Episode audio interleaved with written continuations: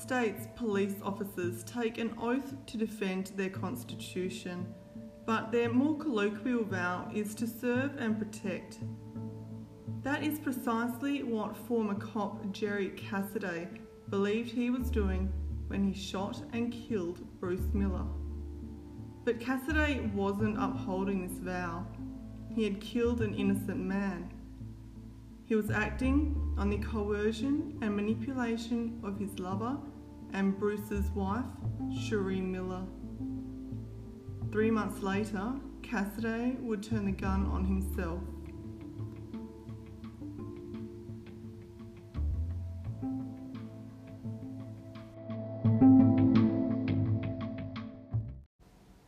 The following contains distressing content and coarse language. It's not intended for all listeners.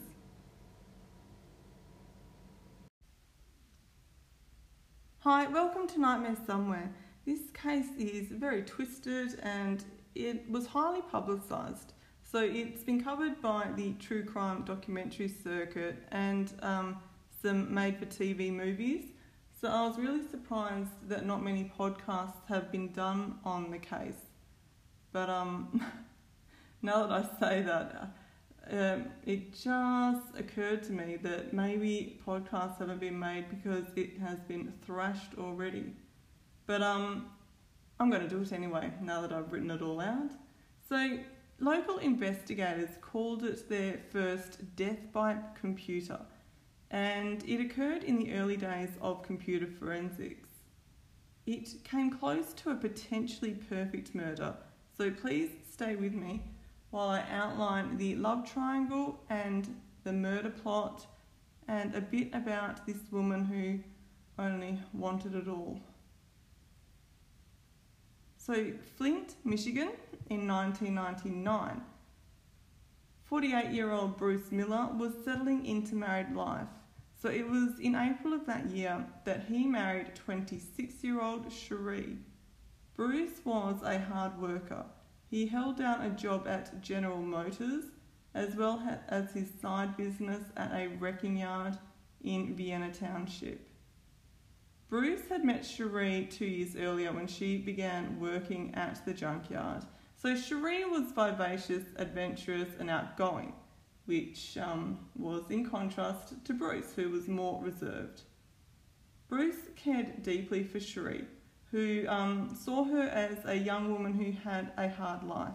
So she was a single mother of three and she had grown up in a trailer park. She had a history of abusive relationships. Her second husband had assaulted her then six year old son. He had hit him so brutally that it resulted in numerous skull fractures, and her husband served a prison sentence for this. Bruce didn't have kids of his own, and he wanted to adopt Sharee's two sons and daughter and give them the security that had been lacking in their lives. Mr. Miller was besotted with his new wife and content in the um, whirlwind marriage. The same couldn't be said though for Sharee. People around her didn't even know that she had married Bruce and were floored when they found out because Sharee had been acting very much single and flirting with men as much as ever. So she began working as a beauty consultant for Mary Kay Cosmetics, and so that sounds a bit like Avon was in Australia.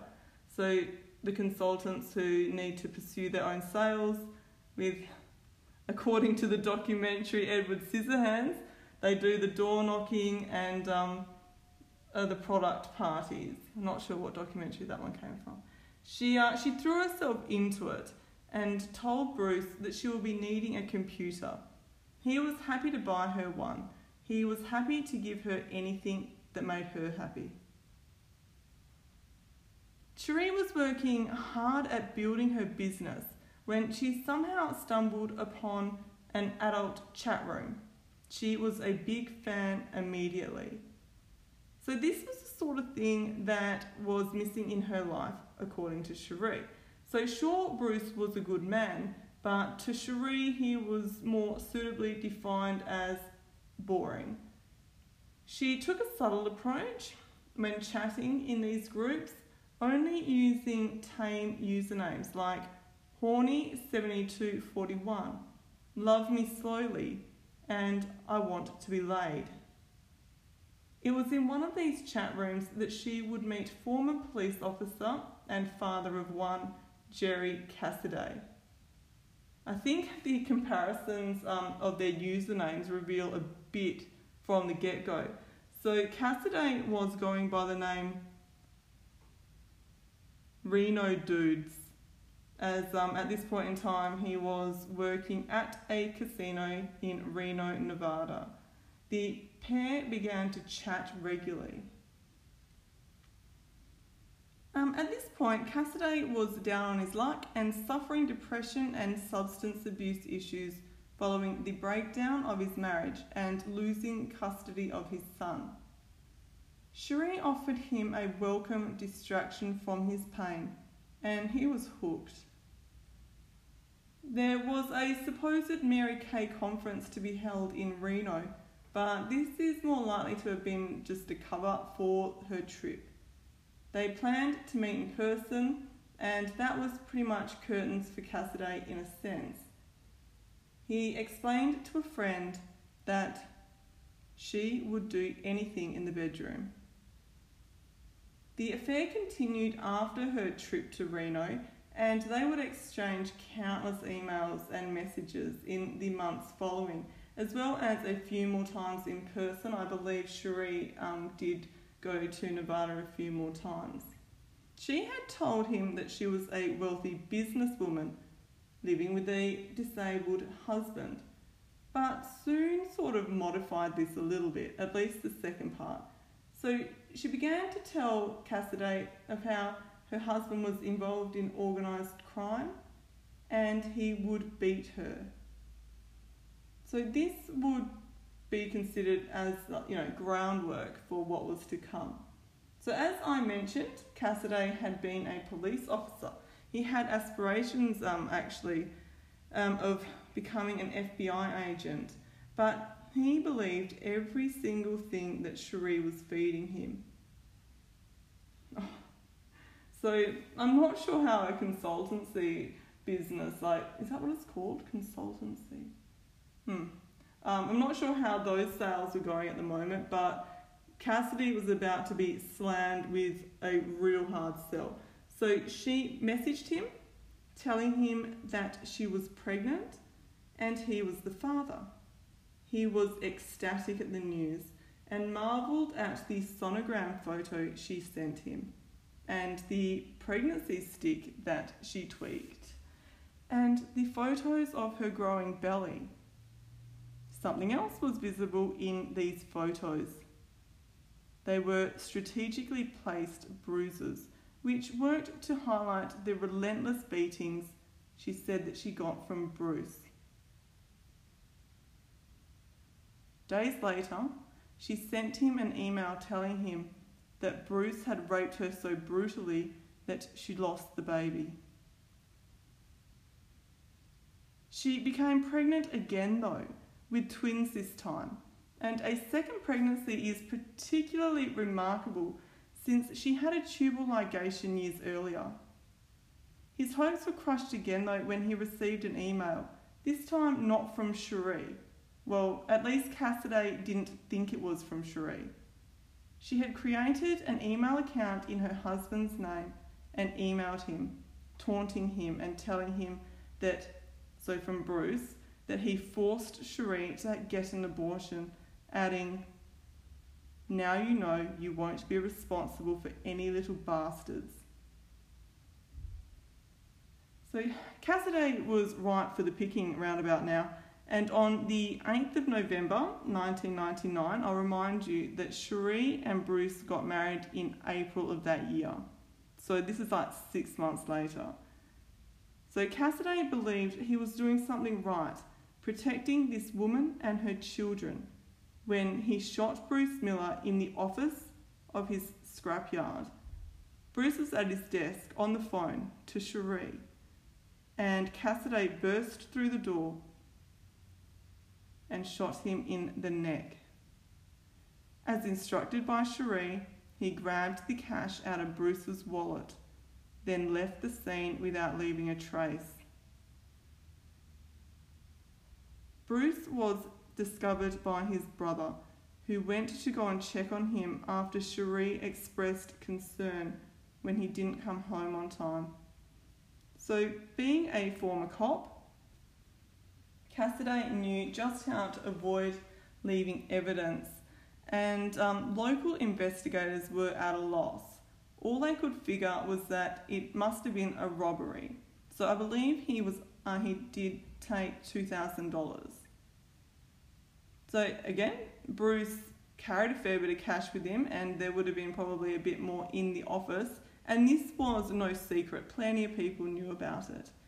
The investigators did have a suspect. It was a former co worker who had a slight against Bruce because of um, something like a license plate scam they had at one point.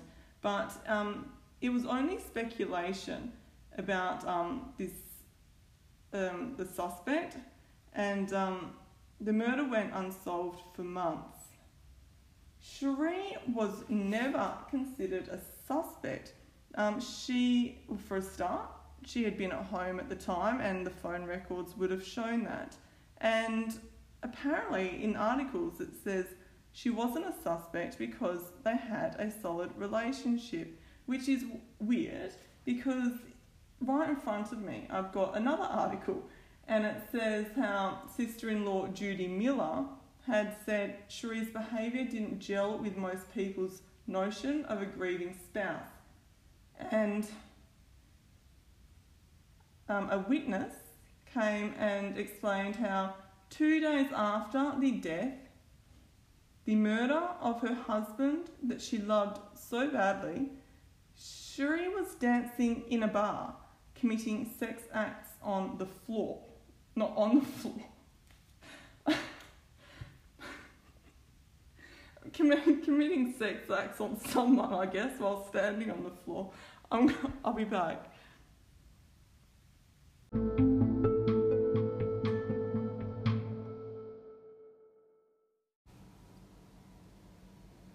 After the murder, Sharee became the owner of the salvage yard, which she subsequently sold, and the $16,000 they had in their bank accounts, some stock, and $80,000 in insurance. She went on to move her new man into her home a few weeks after the murder. This man was not Jerry Cassaday. In fact, she had pretty much instantly dwindled contact before cutting him off completely. So, this wasn't only a bit of a cruel way to behave, it was also pretty stupid. Cassaday had been in bad shape when she met him. So, after committing a murder and being dropped by this woman he adored, he had really sort of lost whatever he had left. Inside his apartment in Missouri, sitting in an armchair with an open Bible on his knee, Cassaday shot himself with a 22 caliber rifle. He was 39. A few days later, his uh, family were packing up his belongings and they found a briefcase along with some suicide notes under his bed. The briefcase contained a computer hard drive, some playing cards, a CD, a picture of a sonogram, and transcripts of the pair's emails and instant messages. In the suicide note addressed to his brother, Cassaday explained just what to do with it. Hand it over to the Flint, Michigan Police Department. Investigators would later refer to it as the blueprint for the murder. Sharee was arrested as she stepped off a plane. She and her new boyfriend were returning from a leisure trip to Reno. From Reno, let's say. I'll give you the mega abridged version of the trial. So, the defence put forward that the instant messages and the email transcripts were susceptible to forgery. They made out that Cassaday was gullible, but that's me putting it nicely. They worded it a vindictive, alcoholic drug abuser. Um, so they said that Cassaday um, was already suicidal and he had set up Sharee in an act of revenge because she broke things off with him. Sharee said that the affair was just a fantasy.